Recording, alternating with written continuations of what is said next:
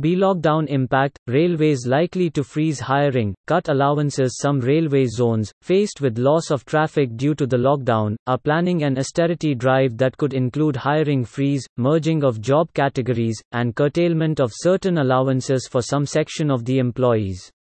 According to persons close to the development, zones like the West Central Railway WCR have initiated such measures to reduce the expenses on infrastructure works and employ cost. The railway traffic has dropped 32% to 99.86 million ton (mt) between April 1 and May 14, compared to the same time last year, while its revenue too dipped 41 per